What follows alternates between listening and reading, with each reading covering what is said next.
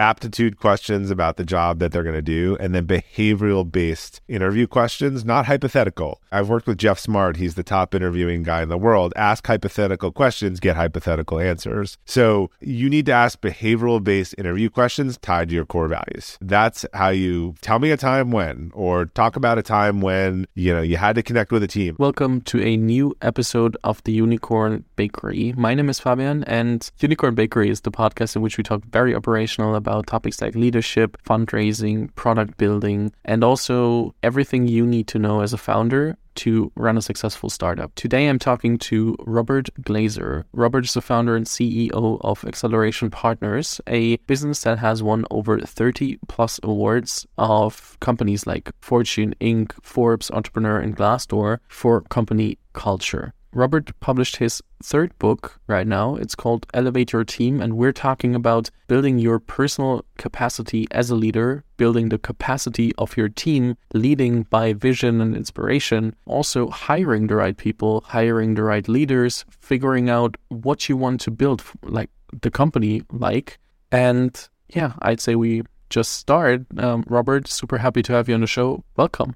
Thanks for having me. For everybody who hasn't read your first two books and is hearing about you the first time, um, what did lead to you writing these books? What is the process and the journey that you had to um, come all the way to to end up here? Yeah, so uh, you know, I, I, was busy running. Um, a company called Acceleration Partners that I founded. We're a global partner and affiliate marketing agency. And we were actually fully remote uh, the whole time. I remember before COVID, it was something we almost had to hide uh, because you know people would say, "Oh, what do you mean re- remote?" And then I was kind of speaking and writing books about it. Uh, but about uh, eight years ago, uh, I started writing a note to the team every Friday, and uh, it was just about improvement or getting better or something otherwise. And I honestly didn't know if anyone was reading it, but I enjoyed kind of writing it. It came out of an outgrowth of a leadership thing I went to that talked about having a good morning routine and taking some quiet time to think or meditate, to read and to write. And so that sort of became my writing thing. Um, and it was just about getting better or improvement. Uh, you know, fast forward, eventually that note got shared outside the company. I opened it up. It, I renamed it Friday Forward uh, after a couple years and a few people wrote articles about it. Um, it was like a couple hundred thousand people across 60 countries were, were reading that. So I actually went to write a compilation book of, uh, of, of these stories, the 52 best stories and sort of the impact that they had and, and, and the feedback from all of the editors and agents was people don't like compilations. Um, but but I met an agent. He said, "Look, the, I, I, love these stories. I love the writing. But what is the? You can't just publish the same thing that's out there." I ended up publishing that book a few years later. But like, what's the message behind here? What's the framework? And as I started to dig into why did these stories resonate? Like, what what were they? What was the impact? What were they doing? They were helping people get better. I, I sort of landed upon this framework of of capacity building, which was the baseline of what became Elevate. So I rewrote that book over two years, uh, and, and the framework of capacity building was how to increase your capacity as a leader and to do that for your team across these four elements of spiritual, intellectual, physical, and emotional capacity and that that was really a key to kind of achieving at at, a higher level. So writing a book uh, writing a newsletter that turned into a book that got rejected was sort of my start to that. And elevate was a short book and and it resonated a lot. I ended up did publishing the friday forward later. What i did was i organized those stories around the same capacity. So you could either kind of read the framework or you could read the examples uh, in in the framework itself. What is the difference between building the capacity as a leader and building the capacity for the team and of the team? Like, how do you differentiate those two, but how do they also go hand in hand together?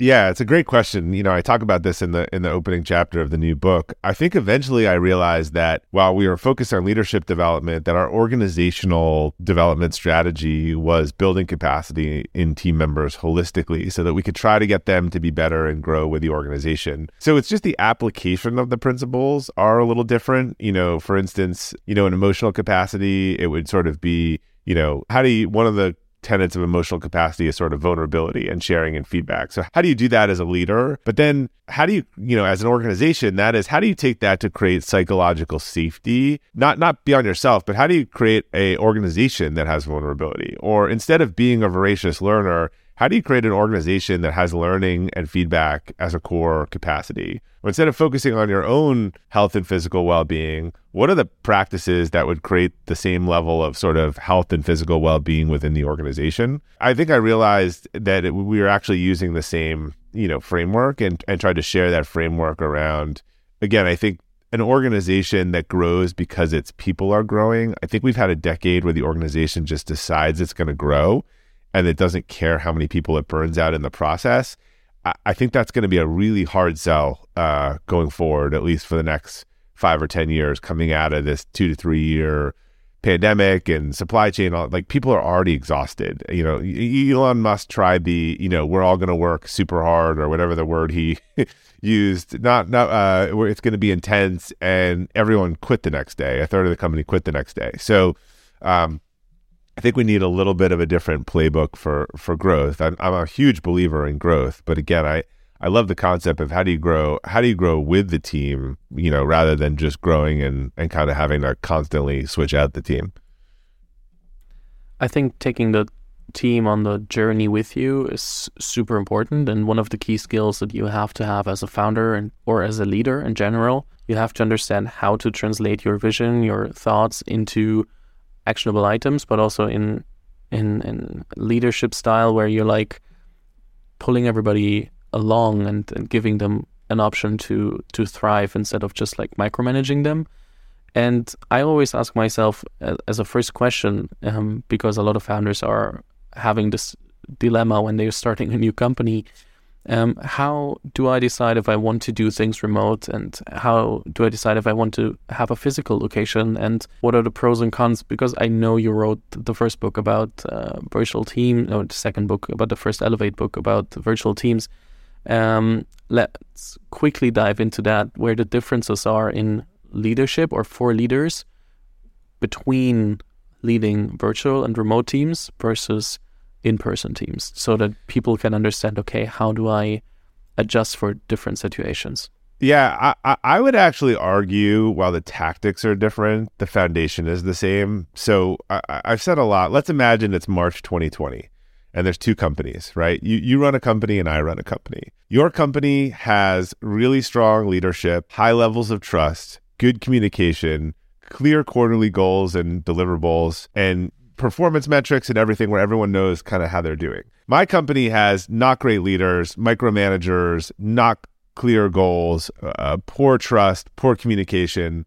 The world closes and we all have to go work from home. Who, which company do you think is going to be more successful you know, working from home. I actually think remote work has just shown a light and up the degree of difficulty on a lot of best practices. For instance, it like for instance, many managers and leaders just the only thing they knew was how to manage inputs. Like I see you here working. I see you working eight hours. They didn't have outcome goals. Like we know in sales, we don't care how many calls the person makes. We care, you know, what they sell. Um, and, and I think that's where a lot of firms have had, they're, they're having to go back and decide, you know, what is our culture? What do we support? What are our goals? If you had clear values, people knew how to behave. So I actually think a lot of the remote and working from home is just sort of the the tide has gone out and you see who's not wearing their bathing suit. Now there's a whole bunch of things that you need to do really well, but almost all of those align up to best practices of culture and leadership and accountability and trust once you get outside the tactics, I think the foundational elements are the are, are, the same. Again, show me a company that had really clear values, really clear goals, high level of trust, good accountability. That switching to remote was not going to be a huge transformation for them. And I got other people that are, you know, so paranoid about not seeing what their people are doing that they're having them turn on their Zoom camera and sit in front of it all day long and think that their employees want that, right? I mean, that's a very different way of running the business. Yeah, let's let's quickly also redefine what a good leader is, and therefore I'm, I came back from lunch today with a quite well known VC and and investor here in Germany, and his words were, um, yeah, uh, as a leader, it's also often about like not always about being nice and it's it's about giving honest feedback and telling people that they also didn't work well today and uh, helping them grow and even if that means I don't have friends in the company. Do you agree? Yeah, I think it sounds a little little little German.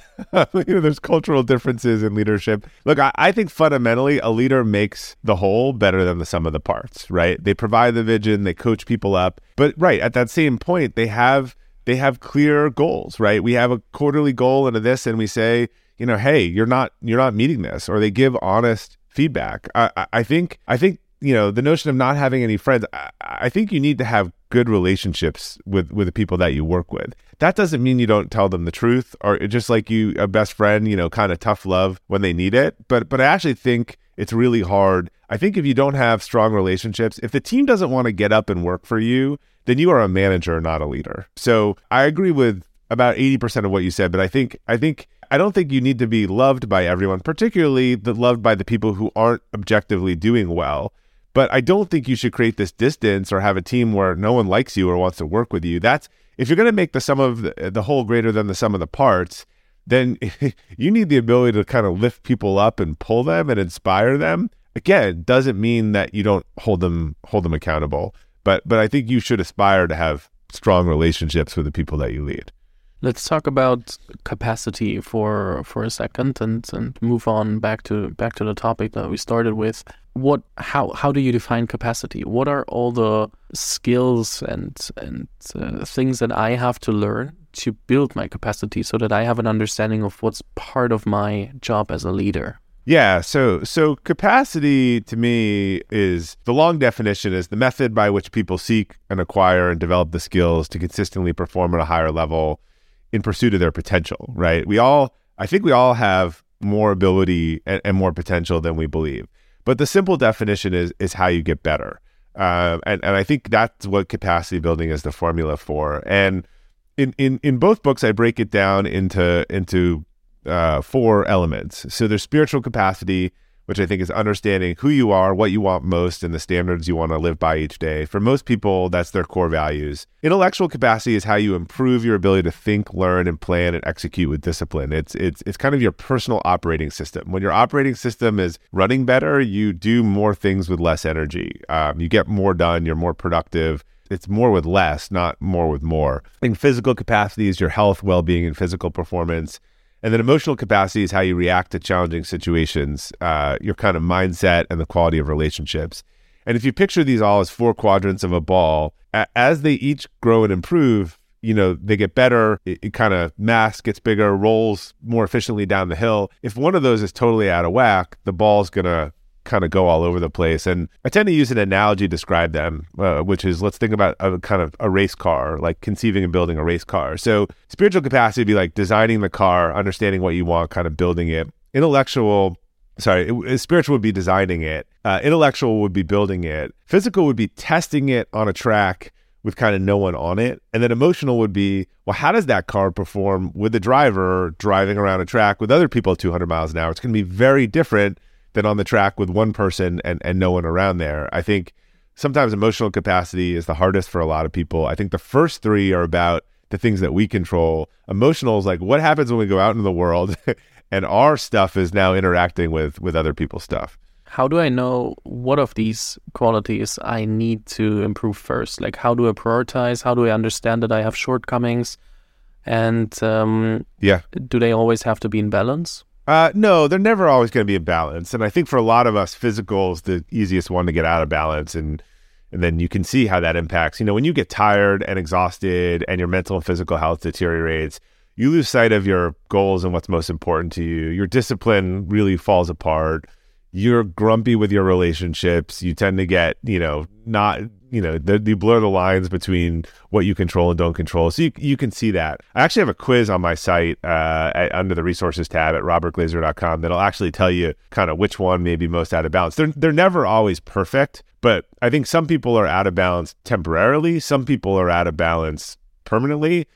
You know, one of the things I would say about uh, spiritual, I think they go in order if you're not clear on your core values, to me, that is a foundational thing. I've done a lot of work on this. I have a mini course on figuring out your core values that a couple thousand people have changed, taken. And it's been a huge impact for them. If that one's off, if you haven't defined your core values and you're doing really well at intellectual, physical, and emotional, you may be climbing this mountain. You may get to the top after 10 years and then fundamentally realize you climbed the wrong mountain right? That's a harder thing to fix where you say, look, I, I dedicated my life, career, whatever, to something that doesn't even matter to me because I didn't have clarity on, on my values. So I really always encourage people to start there. I think, particularly from leadership, there is no archetype of a great leader. A, a true, as Jim Collins would call it, level four, level five leader needs to lead authentically. They need to lead from their values. And that is going to look differently for each of us. Like what I would say to someone about my values and how I lead and why they would like working for me and why they wouldn't is probably very different from you. So I know a lot of organizations have standards for leaders and things that are the same, but you need to lead from an authentic place. And, and, and I have found that that is strongly tied to your values because it's a lot of formative experiences and things in your life that are important to you. If you're someone for whom trust is paramount. Like if you're working for a leader for whom trust is one of their top values, you don't want to be 5 minutes late to a meeting. You don't want to miss a deadline. You don't want to, you know, not be able to be found working remotely because for that leader, like that is going to send deep signals that you are someone that can't be trusted. I think one important thing here is, or one question that may, may arise is do I have to be open about who or how the leader that I'm hiring is leading himself or herself? Or do I have to be very clear on my values and then have to absolutely match the new leader with my values to then also make sure that it might work out in the long run? So that's a great question. So in an organization, you're going to have three things. You're going to have, let's just say it's a single employee employer relationship. You're going to have the leader's value, the employee's value, and the organizational value. If the organization has done a good job, the people that work there should align to the values you still might have leaders, you know, that have some opposite values. I think if they have opposite core value, too many opposite core values, they're going to have a lot of oil and water on a day to day basis. And it may be that one of the persons is really opposite to the organization, or it may be like maybe that's a tough fit. So let's just say, like, you know, one of the leaders really values self reliance and the other really values consensus, right? Constantly, the, the, the, employ- the, the, the leader is going to be looking for the person to make a self-reliant decision and they are going to want to ask everyone and anyone well i next i next look to the organization and say what you know like we are an organization where um, we we in fast moving client services, like it does have to be autonomy and decision making. And I think people who need consensus on everything do really struggle. So you'd say, huh, maybe this person is going to struggle in this environment. It's not it's not just with that leader, but um, you don't have to things don't have to be identical they don't have to match but if you and i have three or four values and each and two or three of those are diametrically opposed we are going to struggle uh, regularly i talk about in the context of values, the big three. I think your company you choose, your vocation, your partner, and the community you choose to live in, if you make those decisions without value alignment, they have a very low long term probability of, of, of success. I think also what happens then is that you're making decisions based on what you think others would do in your Correct. situation. Yeah, it just doesn't. So it just doesn't feel good, right? If I'm a slow and conscious decision maker and check every button, like working in a nuclear facility would be like a great place for me, right? Or working somewhere that's slow pace where but working in a fast agency environment where you need to make independent decisions every day it's the wrong sort of dna fit. How do i look for that while hiring my team? Before building capacity i also have to understand how to set up my team because i have to understand who needs to work there. Without making too many choices of people who are alike so that I don't have any diversity in my team. I think that the risk of trying to mitigate that is that you don't have any diversity afterwards. I have strong opinions on this because I know some people use the word culture fit pejoratively it, it, because they're saying that everyone's a carbon copy of each other that comes from Silicon Valley. Like, I, I, that is not what you want. You want different people. But look, any mission or endeavor or organization you're going on, you, th- what holds that together is shared values. So you can be really different types of people. Even in a relationship, you can be different types of people. But when it comes to the big things, you have to kind of share some common values. So I don't think you're looking for people who are the same. I don't think you should. I think every organization should screen for its organizational core values, but I don't think you should give people a lot of personality tests or core values or otherwise beforehand. I think having different types of people is great. Understanding what makes them different and being able to navigate that is really helpful. But if you screen for that, you will end up with homogeneity, right? Which is which is what you are talking about. But look, I here, here's like I said, I I don't think that we should be we should not be afraid to say like these are the values for this purpose. It's not like a religious person can be friends with an atheist, right? But if they have a religious group every Saturday morning, like, and there's a shared value set of that group, they do not want the atheist coming to that group every morning and telling them that everything they're doing is stupid, right? I, it's not that they can't be friends with that person. In the context of that group, a shared value is going to be something about that religion or the culture or whatever. Like that person is going to cause chaos. They could be neighbors and friends with that person in a totally different context. But in the context of that purpose of that organization, that is a shared value. I, I think that is the difference. I, I understand what people are saying about the culture fit and homogeneity, but the fundamental basis of any unit, whether it's family, military, religious, cultural, is, is some sense of shared values. Uh, and, and so I, I, I think that that has to be the common denominator. I think that's super important to to understand for yourself, and then therefore make decisions based on that instead of just uh, falling for the first quotes you hear on leadership and building a team instead of just really digging deeper. I think that's a lot of or a huge mistake that people do that they are just like, okay, I have this problem. Let me find the first best person to throw at this problem, and then uh, give the person, if if necessary, some money uh, to to solve the problem uh, on top and then uh, yeah, it will work. Yeah, and uh, that's not how you build great teams. Yeah, I mean, our dominant core value is own it as an organization. We want people who want to own it. Some people love that. Some people that's terrifying. They don't want to own it. They want to get other opinions and run by everything. So you can't. I always say like I mean, we've won a lot of culture wars and otherwise, but I think we're a great fit for like one to two percent of the population who share the thread of our values. They they want to own it, but we have a core value of own it, and we have a core value of embrace relationships. That forms this concept of interdependence. We want people who want to own it and want to stand up and do it, but they also believe that they are better as part of a team and are super team oriented. That that's a unique combination. Some people own it and want to be a lone wolf and don't want a team. Some people want to be the team but never want to make a decision. Like that's the unique combination that makes someone a good fit for our, our culture. I do not pretend that 100% of the people are a great fit for our culture. I, I, I think a lot about the university system, right? There are a lot of great universities out there, but they're big city ones. They're small urban ones. Like they have totally different profiles that make them great. What makes it great for one candidate would make it miserable for the other candidate. I think that's the same thing with with with organizations.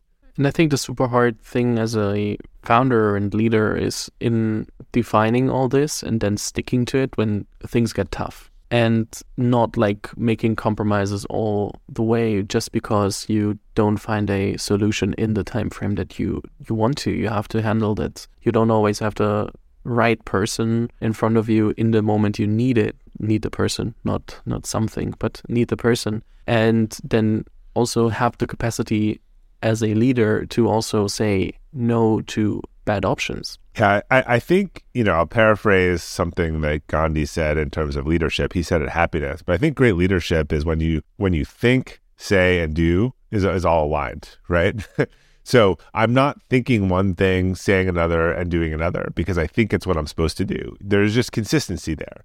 I believe in this. I talk about this. There, therefore, we make these actions. Um, again, a lot of people are saying and doing things for the wrong reasons, or they're they're explicitly saying something they don't believe in or mean. It doesn't mean that you don't have difficult decisions.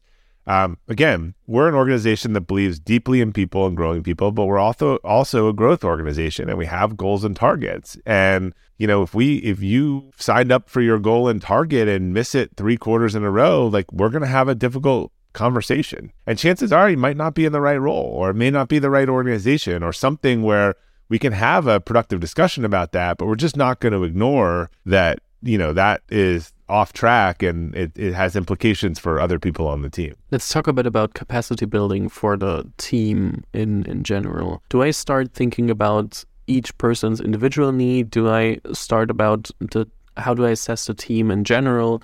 Like how do i start when i think about capacity building? Is it as how individual or how general is this at first and how do we uh, proceed from there? I, I, think it's yes. Like i think if you're a leader working on yourself or on an individual then i think some of the stuff in the book elevate would be more helpful on how do you do that personally. I think if you're looking if you're a leader saying look i want to build an organization that builds capacity and that focuses on this then I think a lot of the tactics and things that I talk about in, in Elevate Your Team. So just, you know, kind of running through that. In spiritual, it would be about how are you setting up an organization that helps people figure out their values and strengths? Like, how are you doing that consistently so that everyone understands what they do well, what they don't do well? How are you setting up an organization that is focused on learning and feedback? And are you teaching people how to give feedback and how to receive feedback and how to depersonalize it and how to make it about giving them better? And I talk a lot about examples on that um, physical capacity, are, particularly in the world of uh, people working from home, are you creating an organization that has boundaries where people can get some time off, where they're not getting emails all night long, where they're not thinking that they have to work on vacation, where they can like rest and relax and come back to work energized? And there's a whole bunch of tactics, I think, that organizations do well or not well in that realm. And then, you know, emotional capacity, how, how are you creating psychological safety in your organization? Are you creating safe spaces? Are you allowing people to be vulnerable? Are you encouraging them to share? Are you getting them out of your comfort zone and mixing them up? Are you creating an organization that does not blame external forces for its failures? You know, sales teams are famous on this. I've seen some sales teams that they never lost a deal that was their fault, right?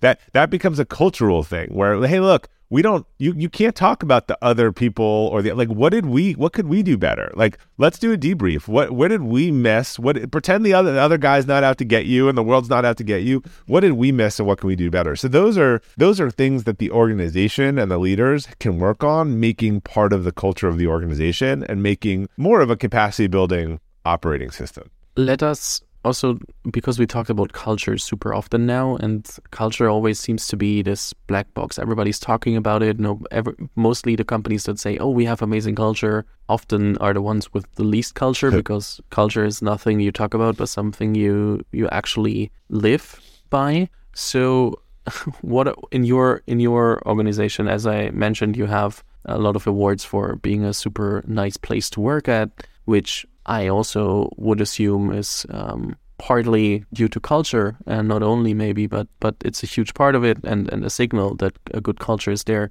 How do you define culture? How do you try to embrace culture without being the person always talking about culture and then therefore not having any. Culture is what you do, not what you say, right? It's how people are behaving every day. And so I, I think that all companies with great cultures have five key components. So they have a clear vision of where they're going, they have values. Real core values, not ones on the wall, but people are getting hired and fired and they're talked about and they're winning awards based on them. And then they have goals and targets. And, you know, picture this as an image. I think the difference is that, like, because the vision has goals and targets, or it's else it's just a dream, right? But you get from the vision to the goals and targets by going through your values, not going around them. And then there's two modifiers to this that I think I have consistency and clarity. So great cultures have consistent values, consistent goals, and a consistent vision.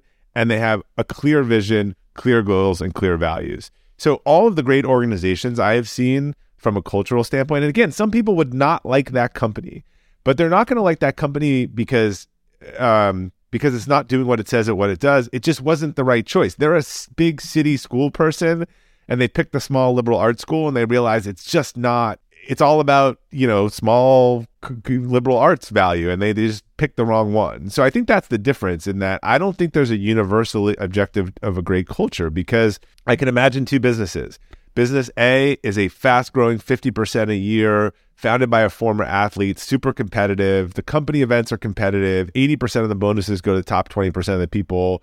It attracts the people who like that competition, understand the winning and losing. It's kind of a leader in innovation in this indus- in industry. Company B is a family oriented business. It grows 5% a year. It values tenure and consistency over growth and innovation. The people that stay the longest and are consistent are promoted people in company A are going to hate company B, and people are being com- are going to hate company A. The problem isn't that either of those companies is how, who they are. The problem becomes when the CEO of company A says, "Oh, we're all about family and whatever." No, you're not. You're about competing, and that's fine. So don't don't recruit someone into that environment who doesn't want that environment. I mean, there's this supposition that we all want the same things and I don't I don't think that's true. So culture is just the behavior whether and it's either explicit or implicit. Like if the company hasn't defined it then it's it's you know what it's rewarding implicitly or explicitly is is is defining the the culture. It feels like a super trivial question but I still have to ask it. it's um about okay, I know I'm company B or company A, and I'm I'm in a hiring process. How do I filter f- people for these values? Because if I'm talking about me being such a company, people will tend to tell me that they're people for me and that they want to work in such environments. Often, um, we you have this that people want to have the job, and then later on realize that they really don't. So how do I test early enough, and um, how do I ensure that I, a person that wants company A doesn't land at company B? Look, we we our interview process consists of two things: aptitude questions about the job that they're going to do, and then behavioral based interview questions, not hypothetical. I, I, I've worked with Geoff Smart. He's the top interviewing guy in the world. Ask hypothetical questions, get hypothetical answers. So uh, you need to ask behavioral based interview questions tied to your core values.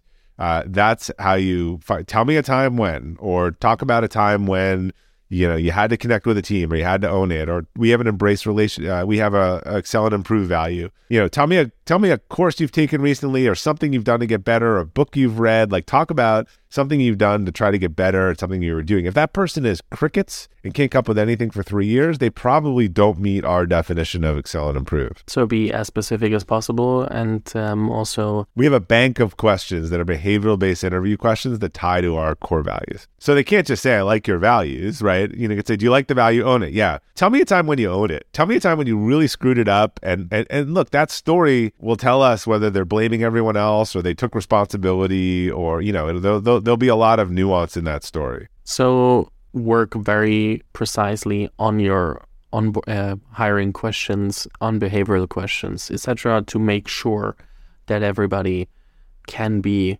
qualified throughout the interview and you don't have um, a black swan as a part of your company later on. Yeah, I, I mean, behavioral based interviewing is the gold standard. So you should build behavioral based interviewing tied to your um, tied to your uh, uh, core values. I think that's the biggest thing that's going to help you in terms of making sure you have a, a repeatable process. Like, you know, we, it's like, look, here's the question, here's what it sounds like, here's the answer, here's what good sounds like. This is where I really believe that a repeatable process that you can do over and over again will produce a, a better result than someone winging it. Talking about, um, we, we talked about team now getting back to the leader, um, what qualities are often overlooked when looking for good leaders? I mean, overlooked. I forgot. I, again, I think their ability to inspire people, to rally people. I think you know their their their vulnerability, their humility, um, their track record of performance. Do people want to follow them? I mean, to me, that's probably one of the best signs of a great leader do their people want to follow them? Do they come to other jobs? Like, do they want to work for that person? That again, to me, is the difference between a leader and a manager. I think that's super important for a lot of people to understand that if they're currently managers and have to develop to become a leader, or if they're already leaders, and I think a lot of people don't even know. Yeah, if you're if you're telling people what to do, if your team doesn't like you, if you're using your authority you know to get stuff done that is all management. That is not that is not leadership. People want to follow a leader. They want to work for a leader. It's a fundamentally kind of different structure or con- or construct but it doesn't always have to say uh, have to be like the super hands-off guy right? Because it sounds like management is uh, a lot about micromanaging and telling people what to do and leadership. Like people could assume that leadership would be like oh yeah hands off i have it's not it's not hands off i think it's are you are, are you using your title on the org chart to get stuff done? Or are you are you inspiring people around the vision? Are you rallying them around the goals? Are you challenging them to be better? I, I mean i mean that i i think managers just you know I, a great leader has never said because I'm your boss. That's why I want you to do it. Right? That word has just never come out of their mouth in frustration or otherwise. Also, very important to understand for a lot of people out there. It it sounds so obvious, but I am very sure that it's not. So let's take a few more a few more minutes to talk about the book a bit more. I think we we tapped into a lot of areas that are covered in the book, but we haven't dove deep in depth. So for who did you write the book and what can they in the end expect from reading it? Yeah, I mean, uh, obviously, I have a lot of uh, audience who really was was you know believers in the capacity building framework and and for themselves and otherwise. And then I realized, hey, this is the actual thing that we're doing for our team. So I again, this this book I hope is a new playbook for leaders who want to build a growth organization that that again if you're envisioning you know here's the here's the growth. You got you got people riding on the growth not crushed under the growth. You know if I had if I had that graphic that that's what I would have uh, added. But I, I I think it's for people who want to grow businesses high growth businesses but want to be have a group of people that they work with and grow with and not have growth be the be all and end all, but be the byproduct of a group of people who are growing and, and learning. And um, is there any specifics that I should? Is it is it enough to have the vision, or do I have to be at a certain point to also uh, get along quite well with what you're writing? Uh, no, I, I think look, I great leaders have have have vision and are thinking two to three years out about what they want to build. So I think anyone building an organization wants to think about you know what type of organization they want to build. I, I think there's a good there's a good playback playbook and roadmap in here. I think the earlier you build some of these principles into your organization, like feedback and learning and you know some buffers around working from home and work life i don't think you can be too early in getting some of those into your uh, you know into your organization.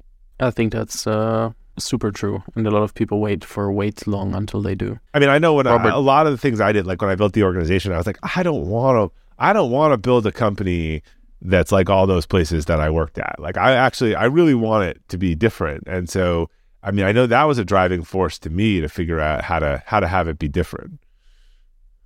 For everyone who feels uh, like they are building a growth organization. I will definitely link to the book in the show notes so that everybody can have a look Great. and read through and develop your personal leadership skills, but also be the person that helps your team elevate, which is super important because without them growing in the at least the same speed as your company, you will have to find new people and everybody who hired people knows how hard this is. So therefore um, it's also on behalf of your team that you, as a person, become capable of doing so.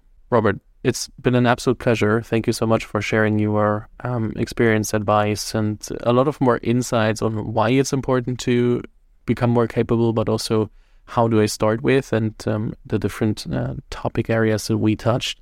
It's been an absolute pleasure. I can yep. recommend subscribing to your newsletter on LinkedIn, for example. Um, super helpful, but also reading the book and uh, therefore, uh, and of course, listening to your podcast as well. I will link everything in the show notes. Um, thank you so much. Yeah, it's all, it's all connected at uh, Robert Glazer, G L A Z E R dot com. They can find newsletter, Friday Forward, book, podcast, all that stuff. I will link to it. And huge thank you. And uh, I will leave you for, with the last words for the audience. Um, it's been a pleasure. Great. Thank you very much. Appreciate you having me. And uh, again, please, please reach out, anyone, if you have any questions. Thank you so much. Vielen Dank fürs Zuhören. Falls dir diese Folge gefallen hat, dann musst du auf jeden Fall mal den Unicorn Bakery WhatsApp Newsletter auschecken. Dort bekommst du ein bis zweimal die Woche von mir äh, entweder eine persönliche Sprachnotiz oder eine Content-Empfehlung, Blogpost, Video etc. für Dinge, die du als Gründer unbedingt wissen, lesen, hören musst. Am einfachsten ist es, du klickst auf den Link in der Beschreibung und meldest dich an. Ansonsten kannst du auch auf jungthemapodcast.com slash newsletter gehen.